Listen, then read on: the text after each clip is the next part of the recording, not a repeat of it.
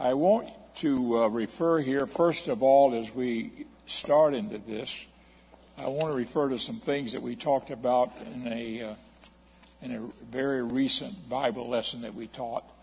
And I'm going to talk about that in order to spring from that into what we're going to talk about here today. And the characteristics of God's kingdom on earth, and I'll start with three things that I've already mentioned to you, but just to tie it all together so that we have a continuity of thought. Uh, I'm going to talk to you about those who prophesied of the kingdom of God. The kingdom of God, the kingdom of heaven is the same thing. Matthew uses the term kingdom of heaven, where uh, Luke, uh, Mark, Luke, and John uses the term the kingdom of God. They would be speaking of the same thing and telling of the same uh, teachings of Jesus, but one would say the kingdom of heaven, one would say the kingdom of God. So if you hear one, it's, it's also the other, just in case that you think, well, is this kingdom of heaven or kingdom of God? And uh, also, our very number one here, and that is that this was prophesied of. The kingdom of God on earth was prophesied. I'm going to start to where it was first prophesied in the scriptures, and we've talked to you about this a few weeks ago. I think you well are aware of it.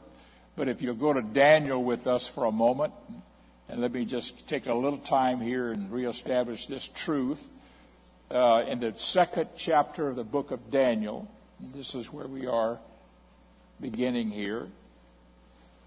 In the second chapter of the book of Daniel, Nebuchadnezzar, the king of Babylon, had a dream. And Daniel and his three friends, Shadrach, Meshach, Abednego, had just been brought over a year before from, from Israel in captivity. They'd been captured or brought over. They were, they were descendants of the king and they had been chosen as choice young men to put in the palace to assist the king in making decisions and thinking about things that he would have to do and decisions he'd have to make, and they had supposed to have had wisdom and uh, seemed to have good knowledge in these kind of things. So they were chosen, even though they were very young men. I don't know whether they were 12 years old, 15 years old, 18 years old. I don't know what age it was. They believed that they were around at this point, around 17 years old at this point. Some Bible scholars do.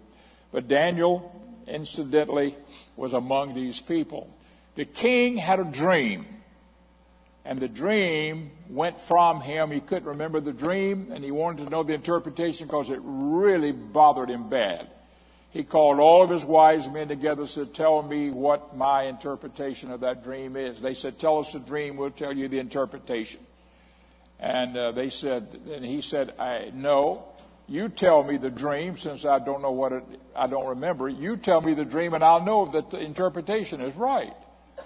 And they said, nobody can do that. And he said, well, you better come up with an answer because in a few days it's going to be, you know, off with the heads for all of you, all you wise guys, and you, your own salary around here, and you don't, you don't, you don't know what you're doing, and I'm going to get rid of all of you. So word came to Daniel, Shadrach, Meshach, and Abednego, and said, This is what the king has ordered. So Daniel said, Let me go before the king and ask permission of something from him.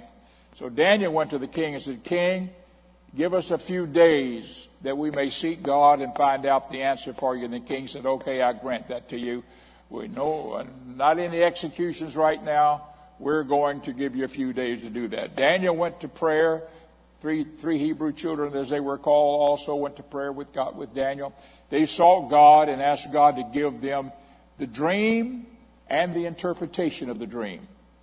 And whenever he finally got it one night, God gave the whole thing to Daniel. And Daniel said, Okay, I'm ready. He said, I'm ready to go before the king. Tell the king not to take nobody's life. Nobody. Nobody has to die. I've got the answer that he wants. So he went before the king, and the king, of course, was saying, I'm sure was saying, you better have the answer, fellow, you know.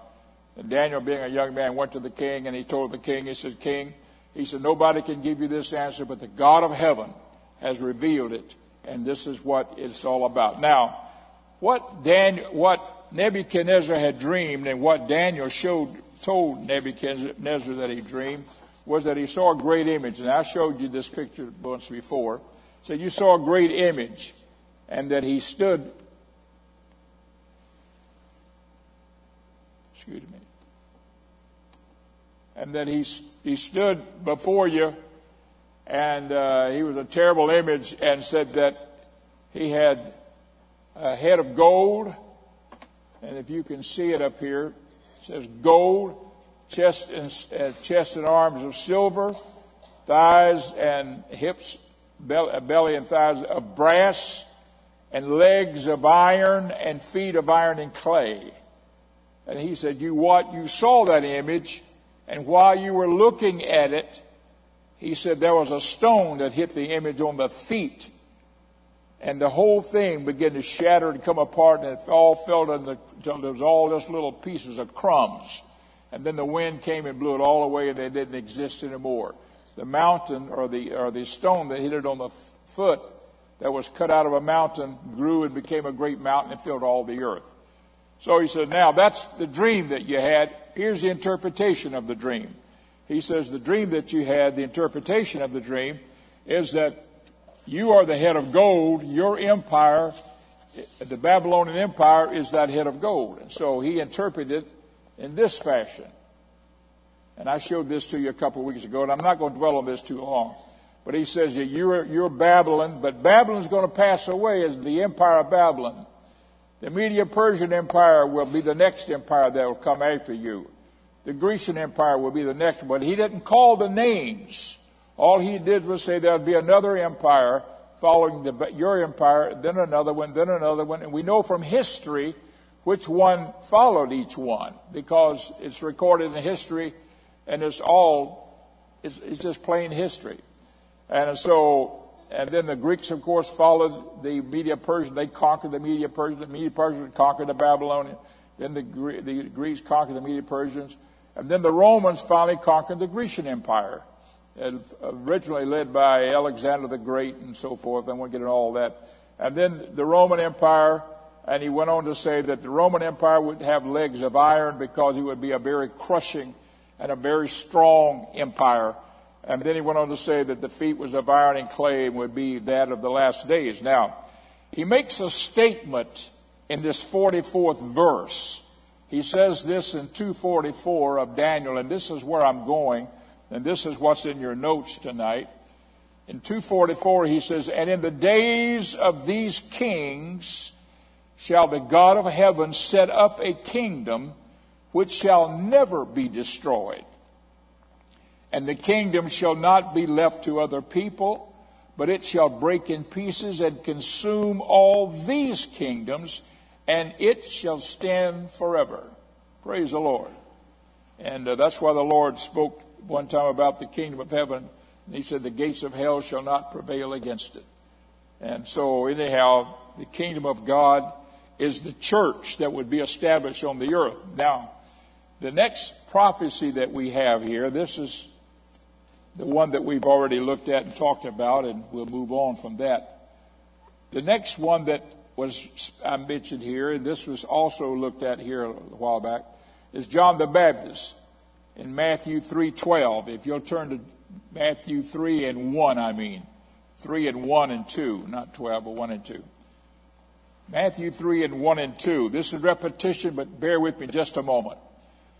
In those days came John the Baptist preaching in the wilderness of Judea. This is in Jesus' adult days now. Jesus is 30 years old.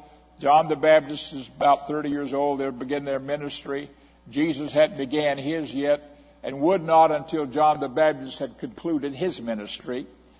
And so John the Baptist began to preach. And he said, saying, number two, saying, Repent ye, for the kingdom of heaven is at hand. It's now. That that Daniel talked about over there, and you know that was coming. All right, it's here. It's coming. It's here. And uh, so he mentioned that when John the Baptist was put in prison. I'm going now to chapter four, and I'm going to the next uh, scripture here that we've got. This is where Jesus prophesied about the kingdom of heaven.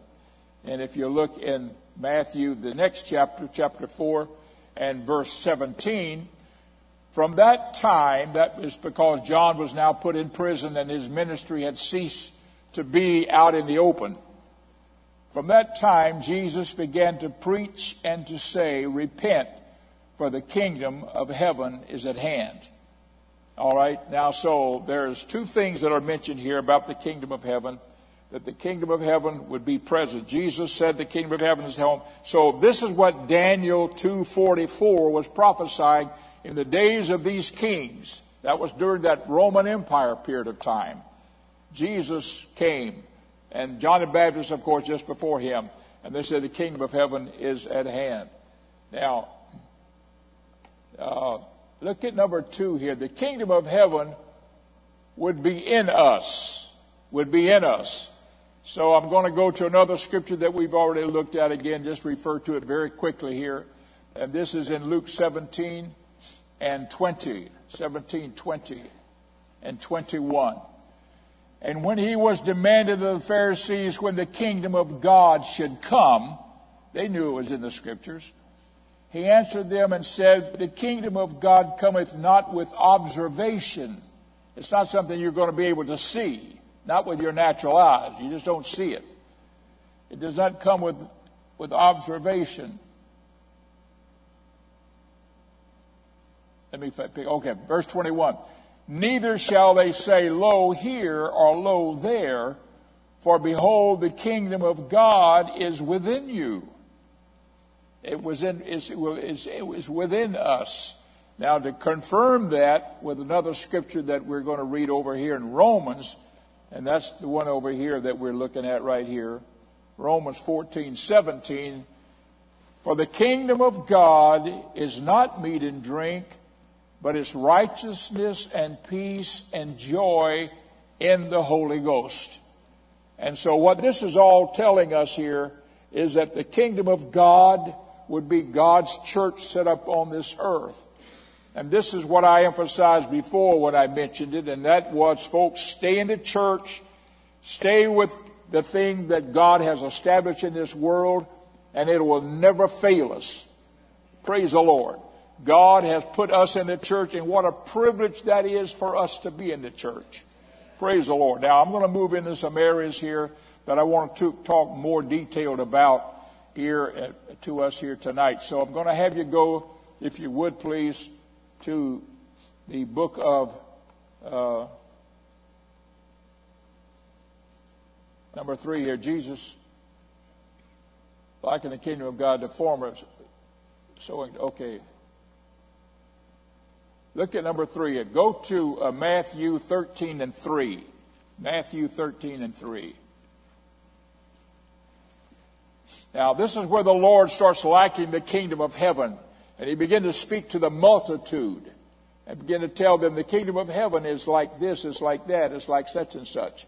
And he's talking about the church that he's establishing on the earth. First, it was offered to the Jews, but when the Jews rejected Christ, they lost it. And it was then was committed to the Gentiles. That's why when Jesus, just before he ascended into heaven, said, Go into all the world and preach the gospel to every creature.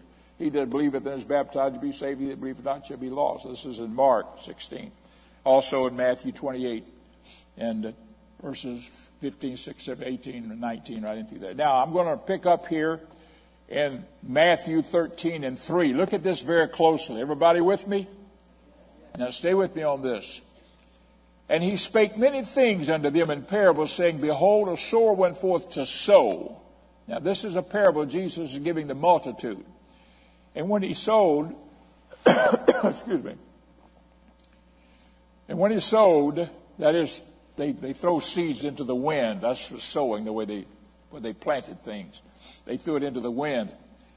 And whenever they sowed, some seeds fell by the wayside, and the fowls came and devoured them up. Some seed fell on stony places they had not much earth, and forthwith they sprung up because they had no depthness of earth, and when the sun was up, they were scorched, and because they had no root, they withered away.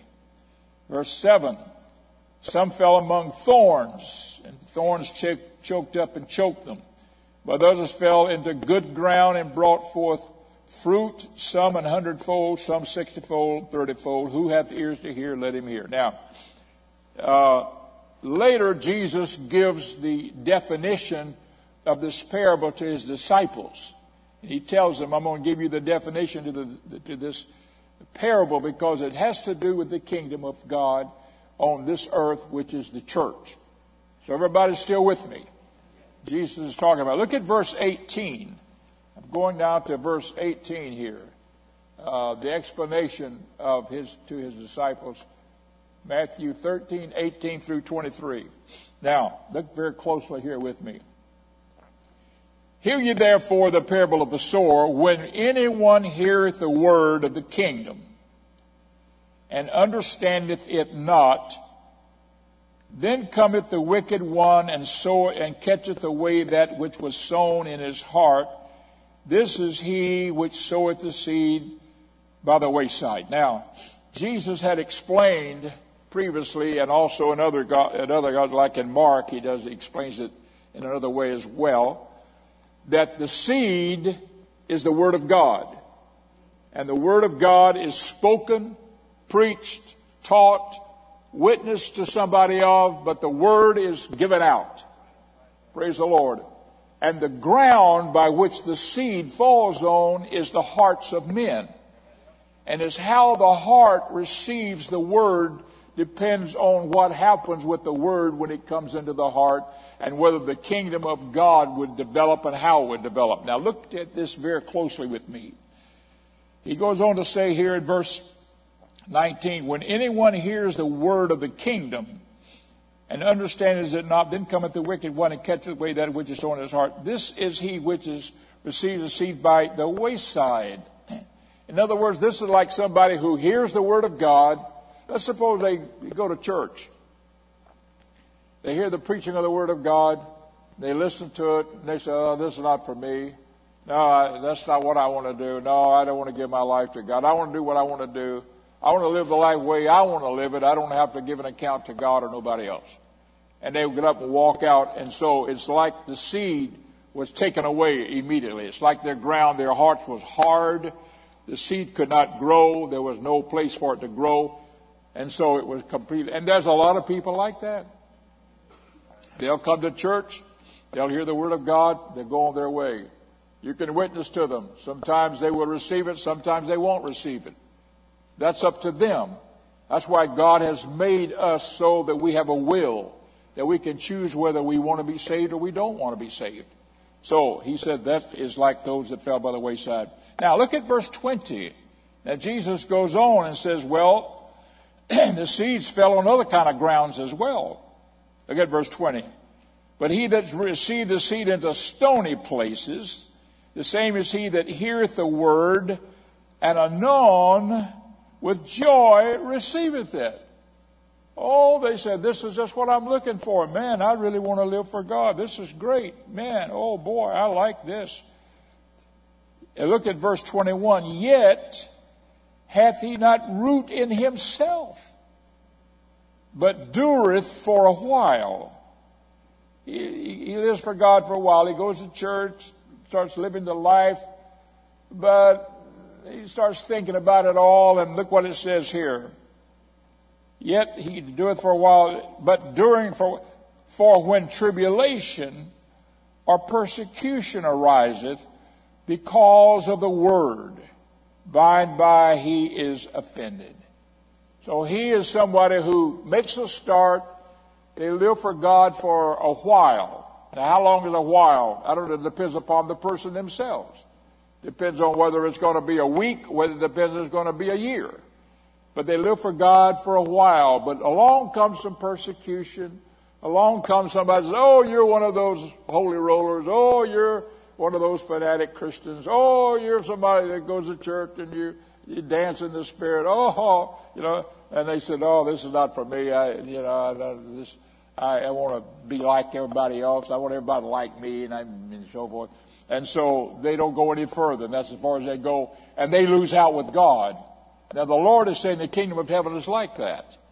So it's not anything wrong with the seed. Notice that. The seed is good. The word of God is perfect but it's how our hearts receive the Word of God. Now, you ready for the next one? All right, buckle your seatbelts and get your bonnet on. Hang on. Then he says in verse 22 He also that receives seed among the thorns is he that heareth the word,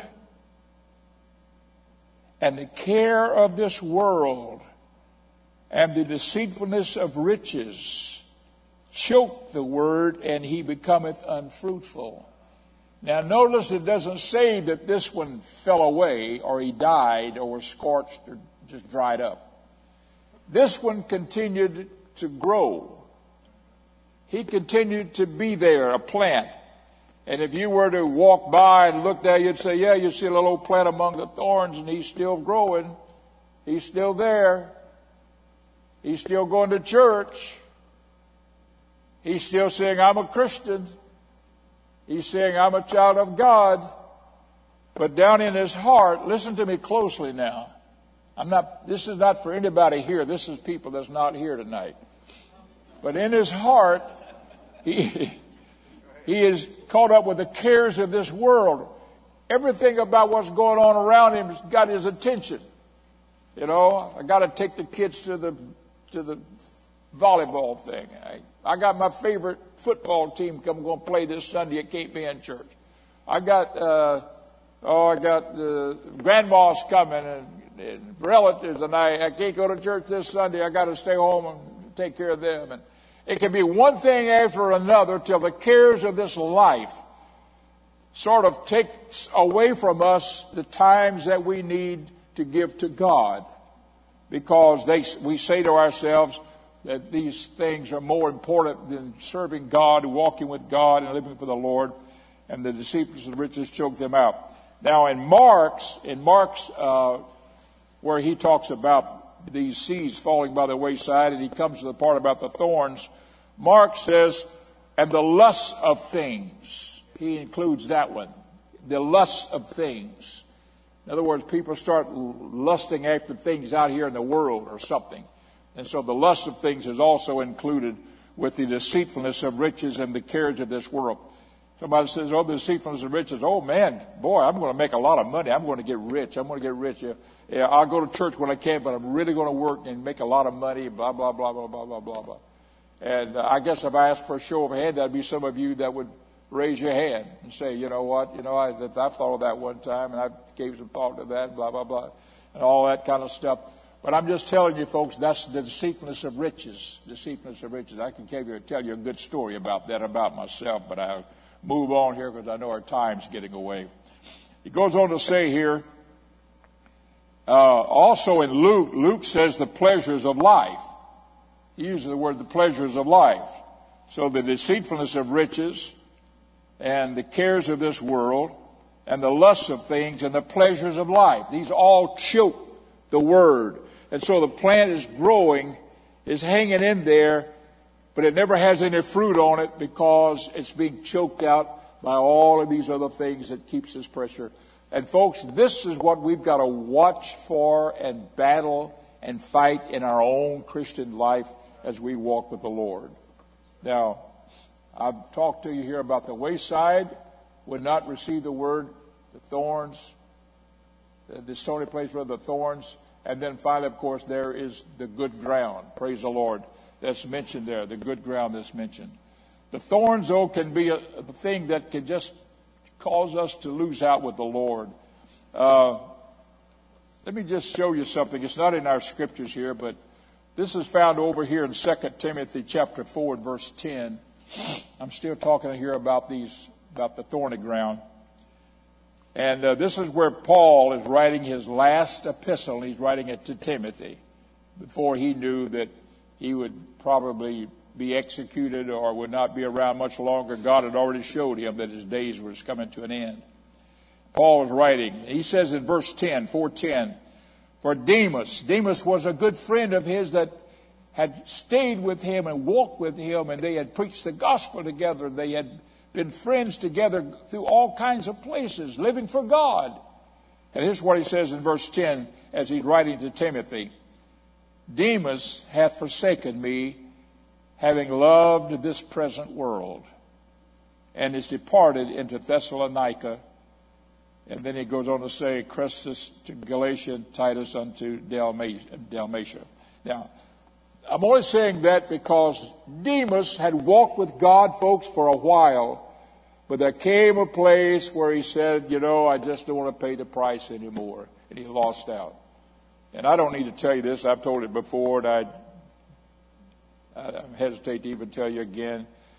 But your pastor and I was over in Greece, and we were in Thessalonica. It's called Thessaloniki today, and it is the second largest city in Greece and in the downtown part, in the right in, in the middle of the city, is, is where it, it, has been excavated to the old Thessalonica, as it's called, Thessalonica. And it was about as deep as the bottom of that windowsill up there, down to the floor, down below the surface of where we were. And that's 2,000 years old, and they had, they had found that old city and they'd cleaned it all out, and you could see the rocks and the foundations of cities and the, the walls, foundation of walls and houses and buildings and towns. And Paul had walked on these streets. And my son and I went down and we walked around and just looked at it and thinking about it. And Paul preaching the gospel there. And it hit me. This scripture hit me. When he said, Demas hath forsaken me, having loved this present world, and is departed unto Thessalonica. And it's that's the city where he went. And I said out loud, I, I was there, and my son was over here, like, like over back that back row. He was across over there looking at other parts of it, and I was over here. And I just said out loud, Demas, you gave up God for this? And, and, I, and it just hit me like that. You gave up God for this? And I was looking at nothing. And Demas gave up his soul and eternal life and heaven, the streets of gold for that. He gave it all up for that. And then I thought, you know what? There are people who are giving up eternal life for our present world. Because you see, our present world is there. But where will it be a thousand years from now? Where will it be 500 years from now? Where will it be 100 years from now? You know, I don't know, but I know things are running out in this old world. Things are running out for America for sure. And it's not a time to say, oh, I think I'm going to part here. So I read this scripture and I thought, yeah, Demas, he lost out with God because he just said, well, this is not what I want. And, uh, I thought of these scriptures about the Lord saying to Peter whenever Peter said he went fishing and Jesus had resurrected and hadn't been seen for a while and he was still in his resurrected body on earth. And Peter said, I go fishing. The other said, Oh, we all go with thee. And the Lord came up and said, Cast the nets on the other side, and they had more fish they could pull in. So He says to him finally in uh, St. John 21 15, so when they had dined, Jesus said unto Peter, Simon Peter, Simon, son of Jonas, lovest thou me more than these? Lovest thou me more than these? He said, Yea, Lord, thou knowest I love thee. He feed my sheep. Then he says to him in verse 16, Simon, lovest thou more, lovest thou me more than these? He said, Feed my sheep. Down in verse 17, he saith unto him the third time, Simon, son of Jonas, lovest thou me more than these? Notice how God wanted him to love him more than anything in the world. And folks, that's where we are today. That's what God still requires of us. That's why give God your best. Praise the Lord. Amen. There's all kinds of things that can pull at us. The world. The Bible says, love not the world, neither the things that are in the world. If any man love the world, the love of the Father is not in him. The lust, pride of life, lust of the flesh, lust of the eye, the pride of life, these are of the world and not of the Father. God wants us to love him more than all of these kind of things. Well, let me move on here. Praise God. So there is uh, the thorny ground. And uh, then, of course, that was the good ground. And these are people that live for God and serve God and walk with God and, and pray and talk to the Lord. And uh, we're going to move into Matthew uh, and, number four here. And I want to talk to you about some things about us walking with God and serving the Lord. So now, I'm going back to uh, Matthew chapter uh, 13 here. Matthew 13. And uh,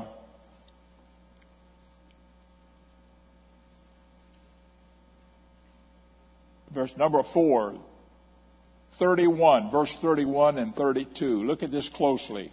We're still in Matthew 13. Another parable put he forth unto them, saying, The kingdom of heaven is like to a grain of mustard seed. A grain of mustard seed, which a man took, sowed in his field, which is the least of all the seeds, when it's grown, is greatest among the herbs, and becometh a tree, so that the birds of the air come and lodge in the branches thereof. Now there's a mustard greens that we know is like a collard greens or turnips or something like that. Uh, but this is not talking about that. This is a tree that grows over in the Middle East. And the seed is very small, but the tree will grow up and it, will it come out and be a little old plant and it'll grow and grow. The seed is so small and yet it grows and it gets to be a big tree. And the Lord was referring to that mustard tree, as it was called, is called, the mustard tree, and the grain of the seed is so small and yet it becomes large. Now, let me say this. The Lord is telling his disciples here, don't despise the day of small things. The church may be so small and insignificant now, but one day it'll be a great force in the world. For you and I, it may be a small thing, but one day it'll be a great force in the world. Praise the Lord. Men go into cities. They say, I'm going to start a church. They get a little something going in their living room. I've gone to churches and where there's just and people's in their living room of their house are having church, and that's church. Praise God. But they kept growing. I know a church in, in, in I won't say what city, but it's in Illinois. And I remember going there when it was in the living room of the pastor's home. Now they got one of the biggest churches in the state of Illinois in that, in that state. All from that one little church. It was nothing. Was nothing. I was there when it was looked like nothing. I was there whenever it was full of people that had a big congregation. I'm just telling you folks that God, praise the Lord, can say, take something that's nothing and make something that's great out of it. But so we cannot despise the day of small things. I'm going to give you a couple of scriptures here that's found in the uh, look over in Zechariah 4:10. Zechariah 4:10. For who hath despised the day of small things? Who hath despised the day of small things? And he goes on to talk about how that God can take things and change them all around. I'm reading over here in Psalms 1, 1 and 3. 1 through 3. Psalms 1 1, very first verse in the first chapter of the book of Psalms. Blessed is the man that walketh not in the counsel of the ungodly, nor standeth in the way of sinners, nor sitteth in the way that's scornful. But his delight is in the law of the Lord, and in his law doth he meditate day and night. Notice here how he loves the, the word of God. Verse 3 And he shall be like a tree planted by the rivers of water. Notice that. He'll be like a tree planted by the waters that bringeth forth his fruit in his season. His leaf also shall not wither, and whatsoever he doeth shall prosper. And so he gives us a little bit of a definition here in Psalm. Another scripture in Psalms and that's the one that we're looking at over here to give us somewhat of a picture here of a righteous person living for God being like a tree planted. This is in 92:12. The righteous shall flourish like the palm tree. He shall grow like a cedar in Lebanon. That's a big, big, big tree, cedar tree. Uh, verse 13, those that he planted in the house of the Lord shall flourish in the courts of our God. Verse 14, and this is interesting, they shall still bring forth fruit in old age. And so I'm just trying to tell you here, they shall be fit, fat, and flourishing. Now I'm just pointing out to you here how that the Lord talked about a tree, that we were like a, be like a tree. A tree can be, a, a thing in God can be so insignificant to start with, but then it begins to grow and develop and it becomes large and great and mighty. So when you're doing the work of God, you never know what's going to come from what you might see. something small, insignificant, but God keeps blessing it, keeps blessing it, keeps blessing it, keeps growing right on. Folks, this is a great work in the world. There are millions, millions of people all over the world baptized in Jesus' name, filled with the Holy Ghost. And yet, filled with the Holy Ghost, speaking in tongues. And yet, it all started back there on Azusa Street. It all started back there in Topeka, in Topeka, Kansas. That Methodist preacher had that little Bible school. And he got to reading of the scriptures and he had to go away and preach a, a short weekend revival. And he told his young people, his students, he said, Listen, while I'm gone, I want you to do me a favor. I want you to pray and ask God, is Acts chapter 2, 1 through 4, where they spoke in tongues when they got there, is that for us today? He said, I don't know. I want you to pray and ask the Lord. I want you to just band together and pray. He was bold enough to say that. This was that Methodist preacher there in, in, in, uh, in Kansas. And that out little, little small area that was nothing, bought a, bought an old, uh, big old house. It's called uh, somebody's folly, Stone's folly. Some guy named Stone had built it and uh, turned it into a school. And he went away and he came back and they said, we have all concluded that this is for us today. There's no place in the Bible. We've been praying and praying and God has shown it to us. And so they began to pray and it came to the end of 1900 and they were going in, the watch night service was on 1900 going into December 31st, going into January the 1st of 1901. And they had a, they was praying all night. All night they prayed. And folks, they started getting the baptism of the Holy Ghost speaking in other tongues. And when one would get it, another would, another would, another would. And man, they began to spread. They began to go out and teach and preach and talk about it. And people began to get saved. It went, got down into Houston, Texas. And a bunch of people got saved down there and turned to the Lord. And there was a, a, a black brother down there praise the Lord, that heard the gospel, got filled with the Holy Ghost, and went back to California, amen, to Topeka, Kansas. I mean, to, back to uh, Azusa Street. Back up there, I'm going to tell them what happened to him. Praise the Lord. And he became the great pastor in, in, uh, in Los Angeles. And, and that began to spread, and people would come to there, that Azusa Street, and then hear the gospel preached. Praise the Lord and they began to turn to God, and people started coming missionaries coming in from the foreign lands and said, We've got to see whether." And they began to receive the baptism of the Holy Ghost. and They began to spread like fire all over the nation, and then all over the world, but all over the whole world, because these people would go out and they'd begin to preach. I'm just trying to say you can't despise the day of small things. So here's a, a, a Methodist preacher of course, he got the Holy Ghost and, he and he went on to become Pentecostal. They all did. And here's this Methodist preachers telling a little handful of students that were sort of pushed aside, insignificant, pray and talk to God and ask God, look at the word and say, is this for us today? Isn't that a simple little question? A small thing that affected the whole world. And the whole world is still being affected by it. And then, whenever the apostolic oneness people got the revelation that you got to be baptized in Jesus' name, and that's what it all is all boiled down to. And they began to preach that. That began to spread, praise the Lord, and grew. And now there's millions of people, and, and, and there's places in the world, folks, where the whole congregations of churches are being baptized in Jesus' name. And if they don't have the Holy Ghost, they're seeking God for it asking God to give them the baptism of the Holy Ghost. That's why your pastor is over in a place like he is over in over in, off the coast of Africa over there, uh, and preaching at, at, a conference over there. Huge. They got, I mean, thousands, thousands, thousands of people. I think something like ten thousand people there in the conference. Uh, people, seven thousand, and then there's a bunch of members, and they hardly more than they. They got to have they got to have translators and they've got to have people to way on out there to carry the word on out as they preach. I mean, amazing, but that's what God is doing.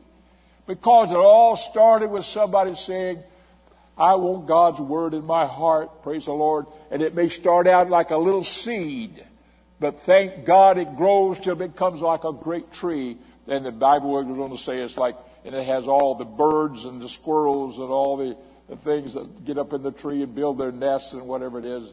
Becomes a great haven for all of these kind of things. Now, Well, hallelujah, hallelujah. Let me move on here. I got a couple other things to bring out to you here. Uh, the kingdom of heaven is like leaven and meal.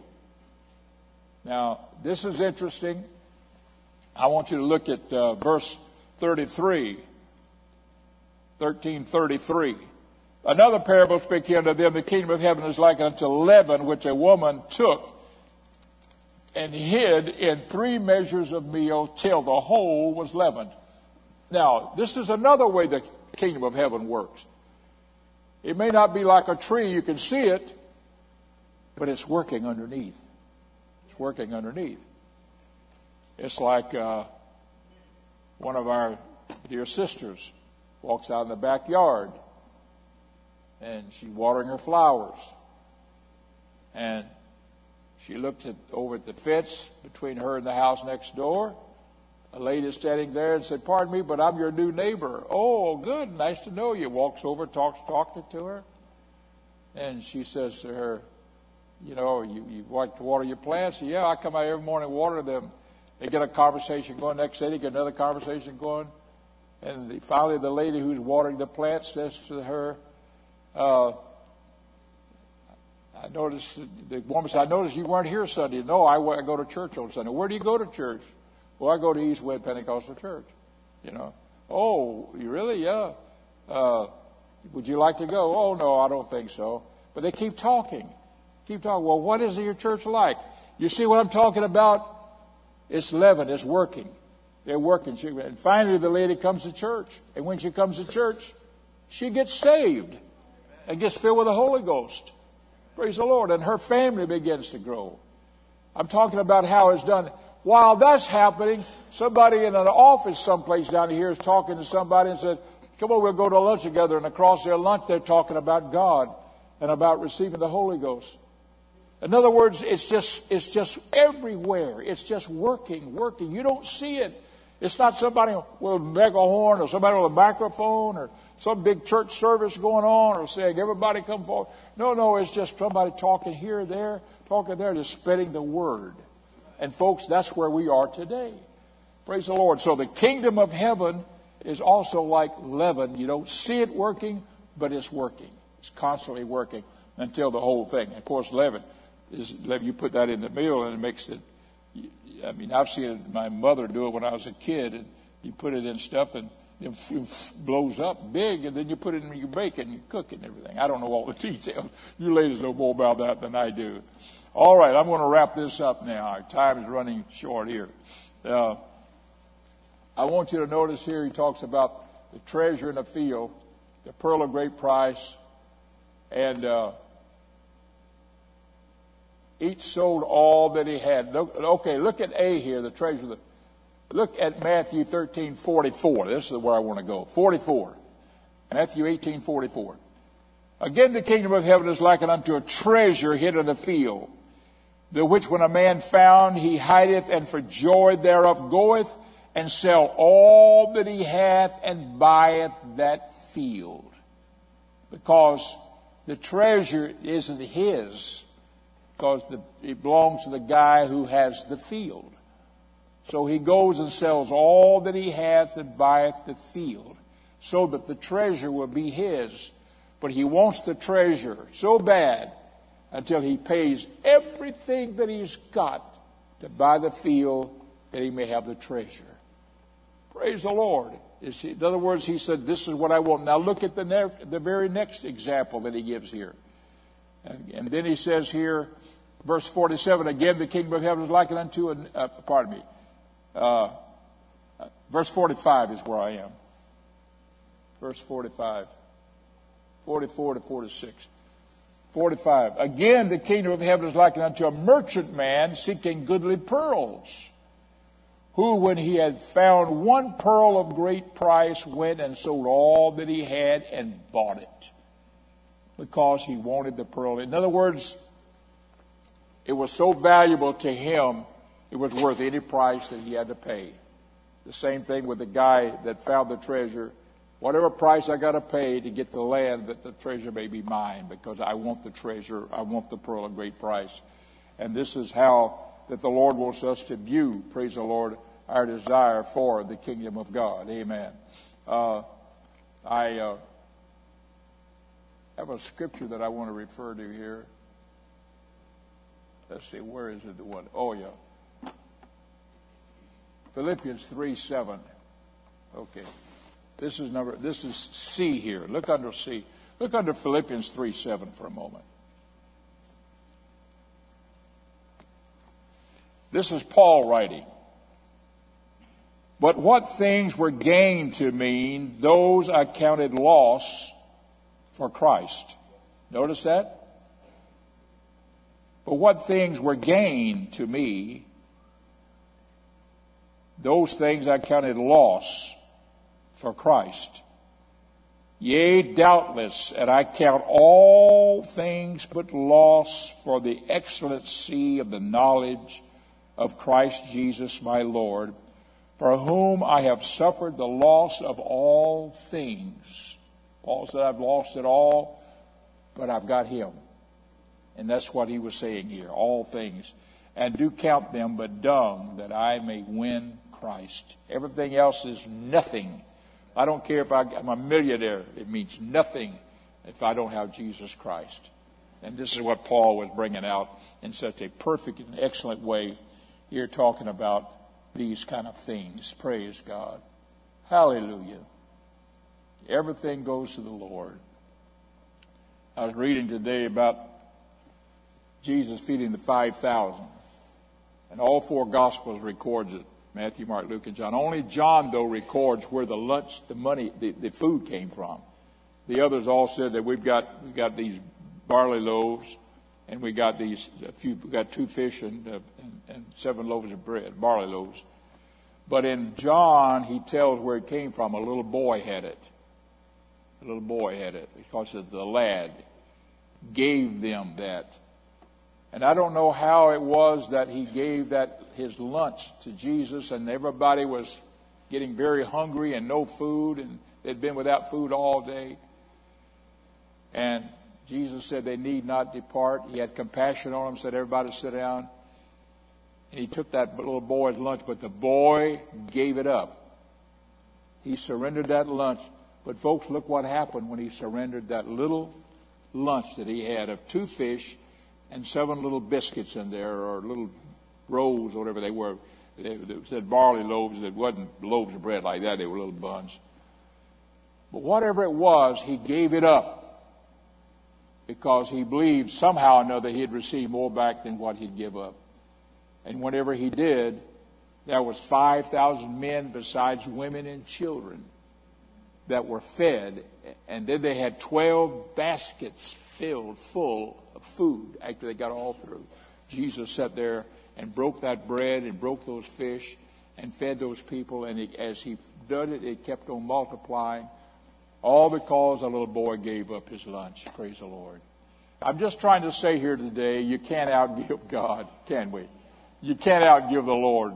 But more than just giving anything materially, give of yourself, give of your heart, give of your life, give of your time, Tell the Lord you love him, and uh, God will never leave us nor forsake us here. I've got one here, well of water. This is one that he spoke of uh, over in John 4, 4, 4 17. He spoke about, uh, about the, he told the woman at the well, he said, if you drink of this water, you'll thirst again, but I've got water if you drink of, you'll never thirst again. It'll be a well of living water springing up from within. And folks, whenever you receive the Holy Ghost, is always there. Praise the Lord. You may go through a trial or test, or difficulty, or sickness, or a bad situation, or lose your job. There's all kind of things that can happen. But you just hang in with Jesus. Keep walking with the Lord. Keep trusting the Lord. Keep praying. Keep serving God. And God will always bring us through. And He'll always give us the very best. Praise the Lord. And Jesus will never fail us. I'm going to wrap this up now. I've got just a few minutes here uh, the fishing net. The fishing net. And uh, I want you to look with me here in. And uh, see, we are in, yeah, I don't want to lose my spot here. I'm sorry. Yep. Yeah, we're in Matthew. Matthew 13, 47. And we're going to wrap it up here with this. Again, the kingdom of heaven is likened unto a net that was cast into the sea and gathered up every kind, all kinds of fish, which when it was full, they drew to shore and sat down and gathered the good into vessels, but cast the bad away. Now, notice this. Jesus said, the kingdom of heaven now is likened to this net at the end. Verse 49 So it is at the end of the world, the end of the world. The angels shall come forth and sever the wicked from the just, and shall cast them into the furnace of fire, the wicked that is. There shall be wailing and gnashing of teeth. But see, God will separate the. And then he goes on to say in other places, like over in John, over in Matthew, I think it is, he talks about how that uh, God is going to uh, how that he'll separate the sheep from the goats. The sheep he'll put on his right hand, the goats he'll put on his left hand. And the sheep he will say to them, you know, come into my kingdom, the goats he'll cast away. Praise the Lord.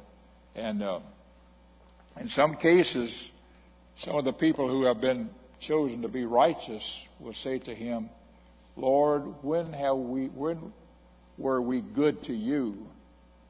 I can't remember anything particular that I was good to you that you're talking about. And the Lord will say, In that you've done it unto the least of one of these, my brethren. Now, let me say one word in closing here, folks.